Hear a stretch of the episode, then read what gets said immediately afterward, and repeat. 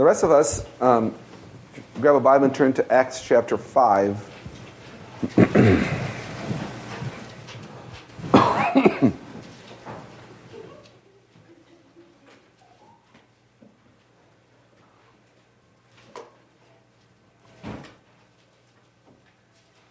and verse 17.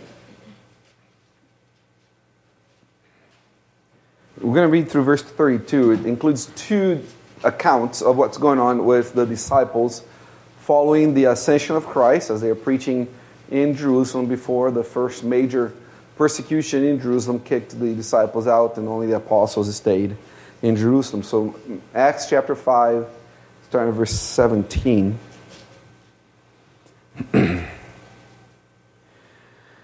then the high priest rose up, and all those who were with him, which is the sect of the Sadducees, and they were filled with indignation, and laid their hands on the apostles, and put them in the common prison. So they were tried in front of uh, uh, the, the Sanhedrin, and now they're in prison.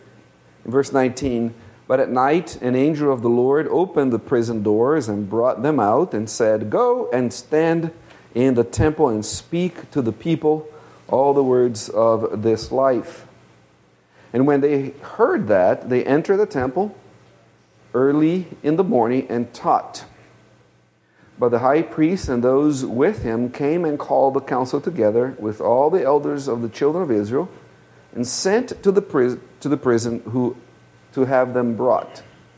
But when the officers came and did not find them in the prison, they returned and reported, saying, Indeed, we found the prison shut securely, and the guards standing outside before the doors. But when we opened them, we found no one inside.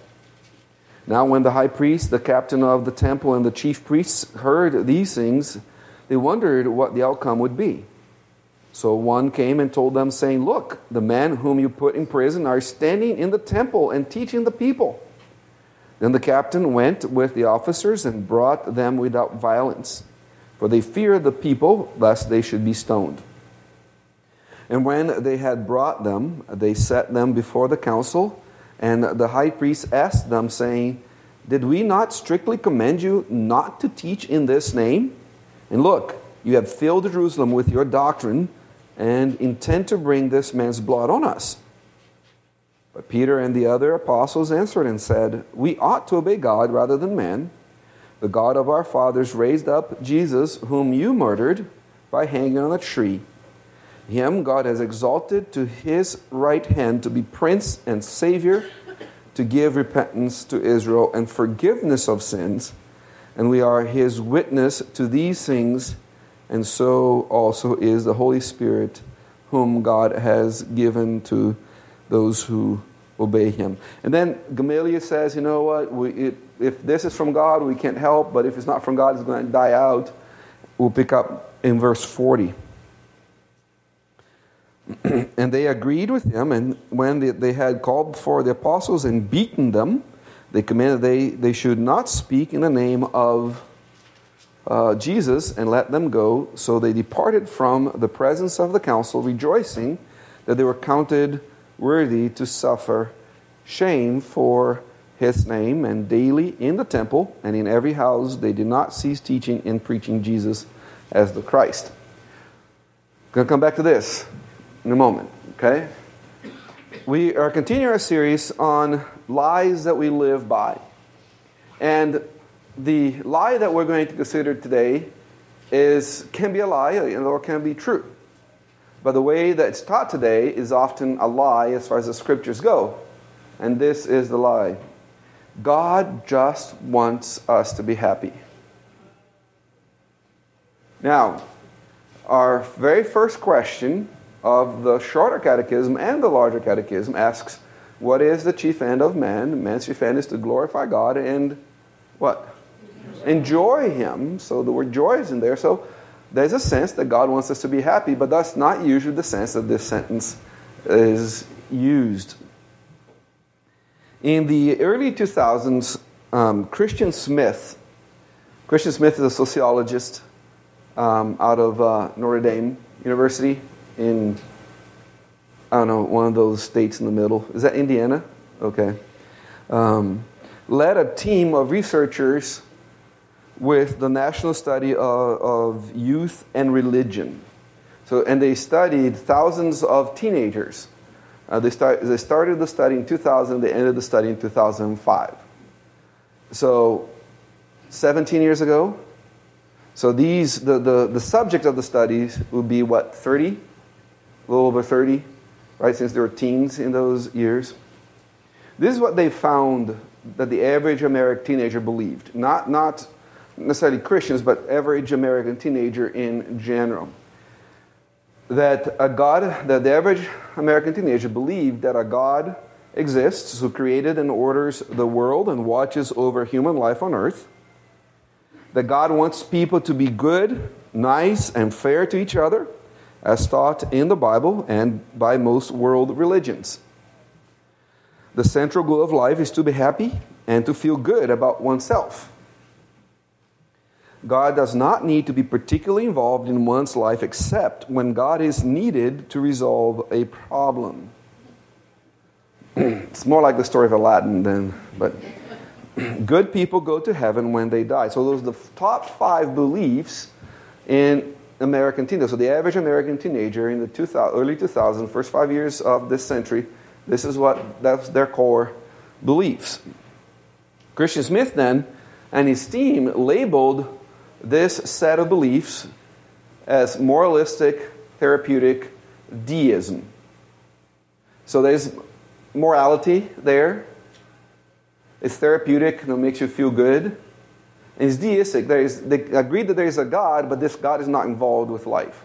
Just sitting there, and then when you ring the bell, he comes and helps you for whatever problem, then he leaves, to, and you can just go on with life. So it seems that the American teenagers were under the impression that God just wanted them to be happy and nice to one another. That's the core of the belief. God wants them to be happy and to be nice to one another. This kind hearted therapist in the sky would grant them their wishes if they needed anything, but would otherwise keep the distance and let them be. Well, the average, as I said, the average American teenager in 2005 is now the average American adult, and this belief system permeates all parts of society. Now, the saddest part of Christian Smith's study or conclusion is that these top five things were true outside of the church and inside of evangelical church as well. So, this is not peculiar to the world, but inside of evangelical world. Christian Smith himself is a Roman Catholic, uh, like a, a, very strong Roman Catholic, so that was very disappointing to him to find that there's no difference between the world and the church. And we do see this system in the church.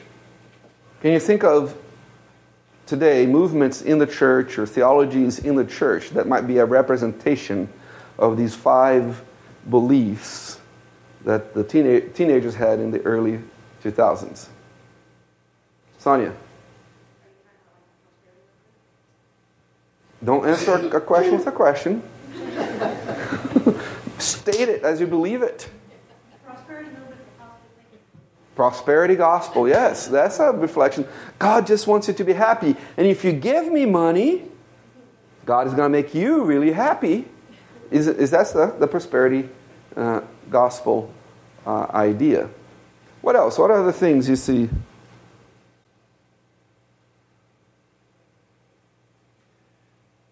I don't have enough, my teeth are not straight enough to portray him, but the guy in Houston that tells you to live your best life now. See, he's not the, prepare, the core prosperity gospel. He's more like a motivational speaker, like a Tony, whatever his name. Huh? Robbins, yeah, I was going to say Tony Evans, but that's the pastor in Dallas. Um, Tony Robbins and, and people like that. that. That's this reflection. God just wants you to be happy. Live your best life now. Yes, Darren, and then Grace.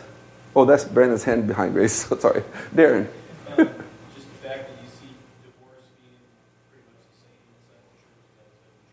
right. So if your marriage stinks, you're not happy in it, God wants you to be happy. Get a divorce, right?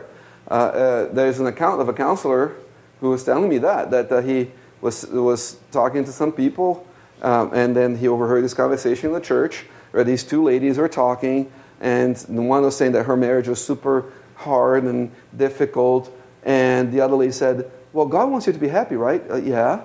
So he doesn't want you to stay in this marriage. And that's a conversation taking place in a Bible believing church.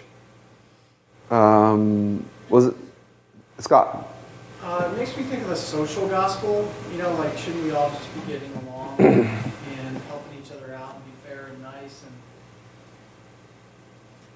Yeah. go down to Tent City and make sure everyone has water and whatever? Sure, yeah. And there's more too. and what I'm going to say next is kind of subtle and way more present in evangelical Bible believing churches than anything we've said so far. And this is it. There's an unbalanced, we see an unbalanced focus on preaching on how to live this, this life now while de emphasizing the glories of the life to come. I wish I could find it again, but I read an article about singing in the church. And that up to the 1950s and 60s, uh, here we go, the baby boomers again. You guys really messed us up. Uh, up to the 1950s and 60s, um, upwards of 93% of all hymns that were sung, or all songs that were sung in the Bible believing church, were about heaven in the life to come, the trials of this life, and the glories of life to come. Uh, in the um, early 2000s to 2010s to 15, that dropped to 2%. That, uh, uh, what the church sings the most is about life right here and right now. And this is core Bible believing uh, churches. So this, is, uh, but there's this unbalance in the preaching and teaching about the life now instead of the life to come. And yet the Bible says that we are sojourners and pilgrims in this life, going somewhere else, and that has to be our focus. But how to um, have a better marriage, how to be better parents, how to things are important, but they are dominating the uh, teaching ministry of, of the church. And I think that is a reflection of that system in which God wants you to be happy. So let me tell you how to in these five steps or six steps and, and so on. So this is a little more subtle, but is, I think, a reflection of this. What is the biggest problem with this idea that God wants you to be happy? God just wants you to be happy if understood the wrong way. Uh, there he is. It would be all about yourself. Yes, it's very self centered. We're going to say something. Yeah, it's a very self-centered. The, the God wants to be to be happy, you to be happy belief system is inherently self-centered. It's about you. It's about me, not about God. And usually in this system, happiness is equated with doing whatever you want. Right? And you can see that a lot of these lies go together. Be yourself. Well, you do you. Uh, you know, you're number one. All these things kind of go together. These lies all work uh, together. So happiness has been defined as a psychological state of contentment. If you feel happy, then you're, that's, that's what matters. Um, it, is good. It is the good feeling that you have when you have a really nice prayer time, hear a very emotional sermon, or sip your favorite coffee. That, that's the same feeling that's there that may or may not have anything to do with the work of the Spirit in your heart. Popular culture tells us that happiness means controlling our circumstances in a way that allows us to have those good feelings as often as possible. And if we don't experience those good feelings, we should change our circumstances.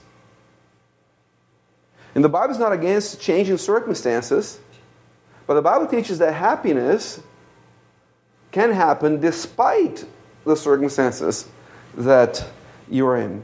But the world says, and, and the church says, body, that are, no, are you unhappy in your marriage? Get a divorce. Feeling down, pop a pill. Overwhelmed by, the, by motherhood? Well, take to social media and tell how bad your kids are, or something like that. Know? And you see that um, a lot out there. This idea of God just wants you to be happy demands the absence of hardships.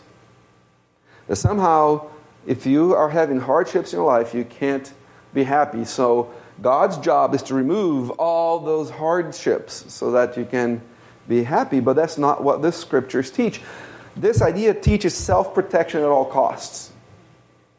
The problem with that is that relationships are always costly. Relationships are always risky, and the closer the relationship, the more costly they are. But if a relationship brings a risk, just eliminate them. If situations are uncomfortable, just don't, don't go through them, this doctrine teaches. The problem, though, with this thinking is that Christians expect hardship, Christians are to expect hardships in their lives. You understand that the Bible promises, if you're a Christian, that you're going to face hardships. This is one of the main passages, passages why I think, well, I'm gonna, not going to say that. But this tells us, yes, and all who desire to live godly in Christ, in Christ Jesus will suffer persecution. Hardship is going to be present in the life of a Christian. So if happiness is the absence of hardships, then a Christian can never be happy. Because Jesus Christ Himself promises hardships in our lives. Are you with me so far? Any questions or comments before we, we continue? Katie.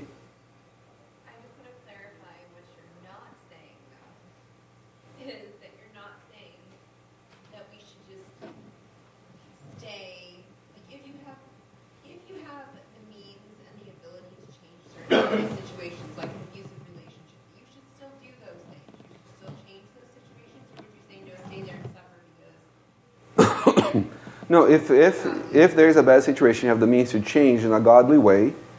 Do it, but your happiness doesn't demand that the circumstances change. Well, and, and, and I guess I wasn't even thinking that happiness would be the goal. I just wanted to make that clarification. You wouldn't say that we should just stay in suffering just for the sake of persecution. Like, mm-hmm. Right. Wait a second, and uh, we're going to deal with that as well. Right? Uh, but I'll say just this that happiness in the Bible tends to be very close, not exactly the same, but very close to contentment. And to be contented even when you can't change your, like you can't change that you have three kids, right? you should not change, yeah, you should not change the fact they have three kids so that's a situation that you shouldn't change, but you can be happy in that whether it's a hard day, whether the kids are, are not behaving like they should, or one of them is facing suffering in their own lives, and you just want to, you know, to, to eliminate that. Even those situations, we can face that happiness, that contentment that is in, in, in the Bible. Louis, can we come back to you a little later? Sure. Okay, hopefully you forget.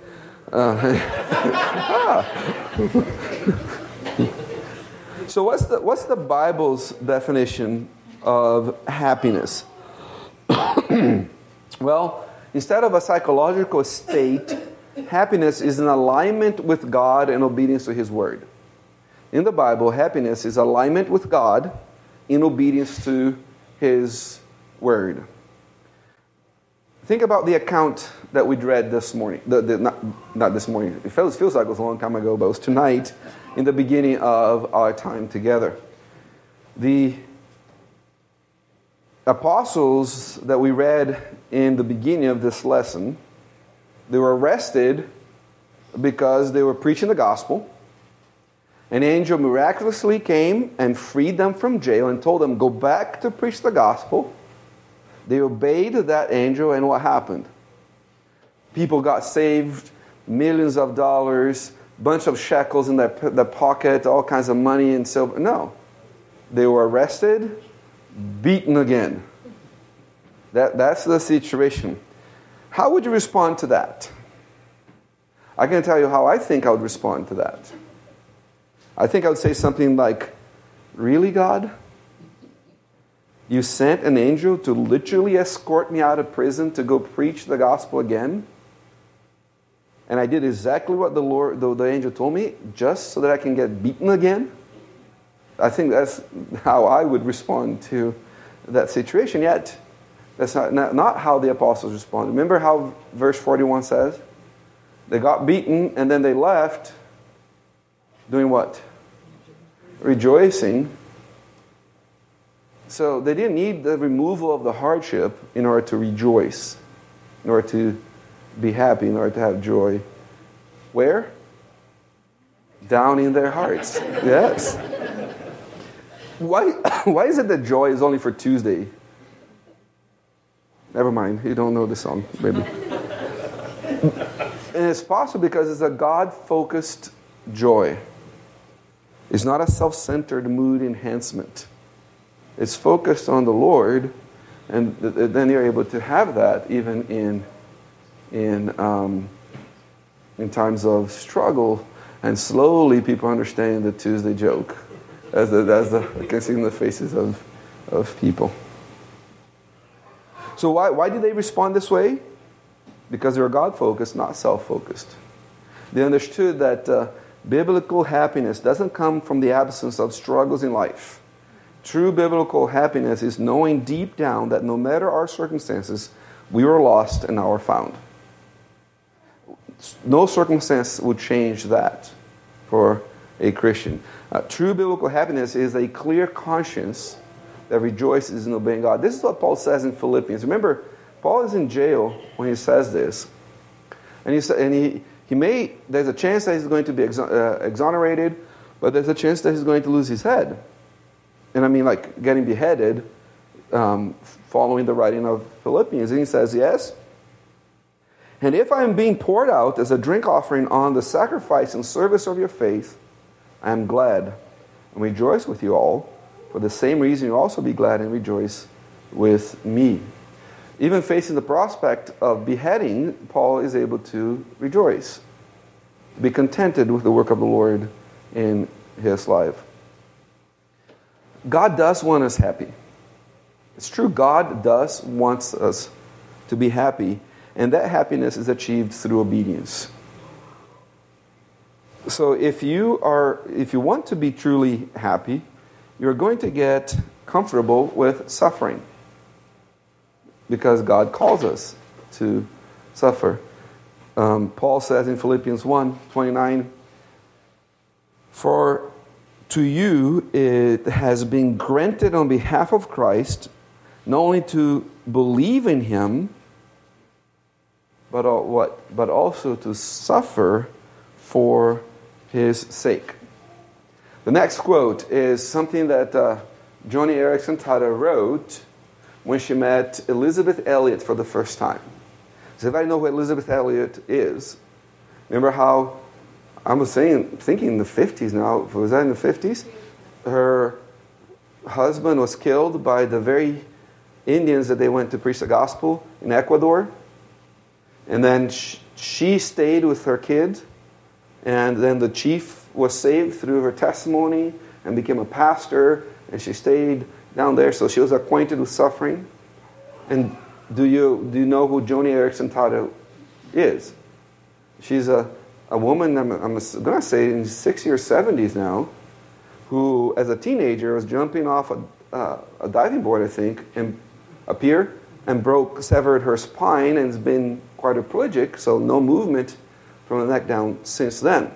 This is what so a lot of hardship there, right? A lot of suffering to go around. This is what Joni Eareckson Tada said about meeting Elisabeth Elliot.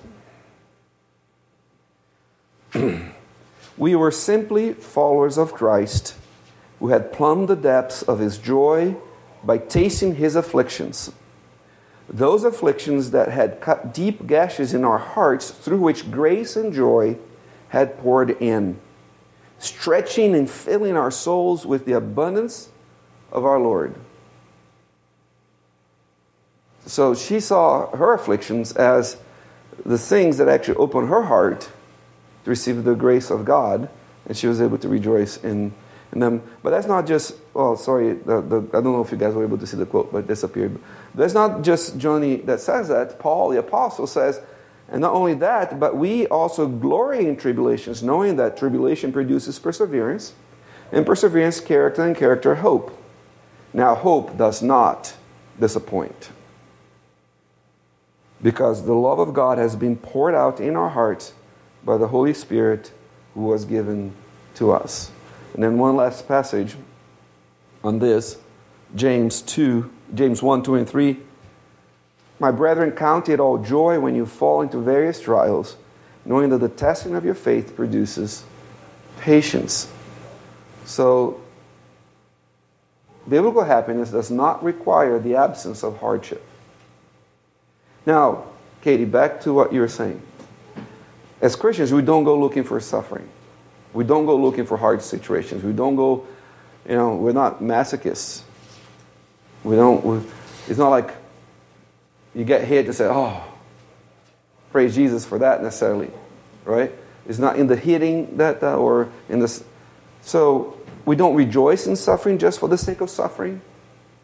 But we understand that the purpose of suffering in life is to conform us to the image of Christ. And it's not wrong to try to get out of suffering. But if it's not possible to do that in a godly way, then we rest with the Apostle Paul. This says that for me to live is Christ and to die is gain. If, if you are a Christian, you are promised suffering because we live in a world that is in rebellion against the one who lives in us. Christ, through His Spirit, lives in us. And that world, this world we live in, is rebellion, rebellion against Him. So He says, our Lord says, if the world hates you, you know that it hated me before it hated you. If you were of the world, and the world would love its own, yet because you are not of the world, but I chose you out of the world, therefore the world hates you. Not because you're hateable, but because you portray, reflect Christ. Are you with me on that one? That's why sometimes it's hard to understand, or that's why is it. What's the best way to say this? We should view people who are super successful in social media with a bit of suspicion as far as the gospel goes. Because our Lord says that uh, if we are following Him, the world is not going to like us. But yet, if everybody just loves everything that we're spilling in social media, there might be an issue. Does it make sense to you or not? Is that completely foreign to, to well, I, um, Carl Trueman does a good job of explaining that in his longer book, whose title escaped me now. Triumph. Oh, the modern self. The rise and triumph of the modern self, yes. Um, that really a Christian, according to the scriptures, is not going to have a place of relevance in society because the Bible tells us that we're going to be hated because of the teachings of our Savior. Are you with me on that? Okay. Does your definition of happiness have room for suffering? If not, you have a sub Christian definition of happiness. Because um, in the scriptures, we're promised suffering, we're promised hardships, and yet we are able to rejoice through them. Any questions or comments before we close? Do you still remember Lois? Yes, you stole my thunder. Okay, sorry. So, It would have been a perfect segue into this section because I had thought, you know, um, you commented on, you need to suffer. That's why I didn't let you talk. I'm rejoicing. Oh, good. I was thinking, you know, being self-centered is about me ruling my life Mhm. versus Christ ruling my life. hmm And so, you know, that's what popped into my head when I heard the word self-centered. And, um, you know, who sits on the throne? Me or Christ? And it's a constant fight, isn't it? There's all the other things trying to climb it onto that throne in our heart. Yes. Um, how do we know we are suffering um, as a result of our and also suffering from the result of our own choices? How do we like? So, um, if your suffering comes from sinning, then you know you're suffering as a result of your own choices, right? So, um, you can pick the example there, but anytime the suffering comes from sinning, we're suffering because of our own choices, as it were. Um, and every time we are, we suffering because we obeyed God, then we know that's because of allegiance uh, to Him. Suffering because of obedience would be like a kid that is praying at school and gets made fun of. That, that no. Or um, a a friend having a tough conversation with uh an unbelieving friend about an issue that has come up, and then that friend just you know, unleashing on her or him. That's suffering for the sake of, of the gospel. Suffering because somebody's a jerk is not righteous suffering, is not uh, you know, the kind of suffering that, that God calls us to do. Um, and, you know, the most, as much as we can, we should not try to get into suffering. But we shouldn't be too quick to push it away before it does its work in us that God has called us, called, called it to do in us. Katie, Okay, I'm not, not even like nitpicker. There's too many knots, knots in that sentence. I'm thinking, what about if you're sharing the gospel like a jerk? Yeah, that happens. Like, and I've seen, totally seen that happen. Yeah. Where it's like, and then they're like, oh, I'm being persecuted, and I'm suffering. And Yeah. kind of also. Yeah. Yeah, another sign of unrighteous suffering is, oh, I've been persecuted.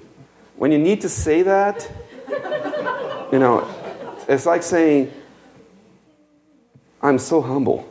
Right? It's kind of like, eh, Well, all I did was to know that Jesus hates her, and that, you know what I mean? yeah, yeah. So we can do all kinds of things wrongly, right?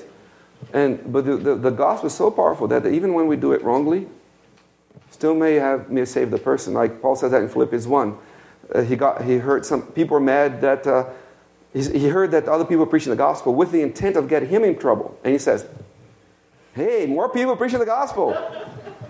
But still, you're accountable for how you do it. Now, if you're a jerk in preaching the gospel, and if your life is a life that doesn't reflect a belief in Christ, you know, you're also preaching the gospel in a faulty way as well.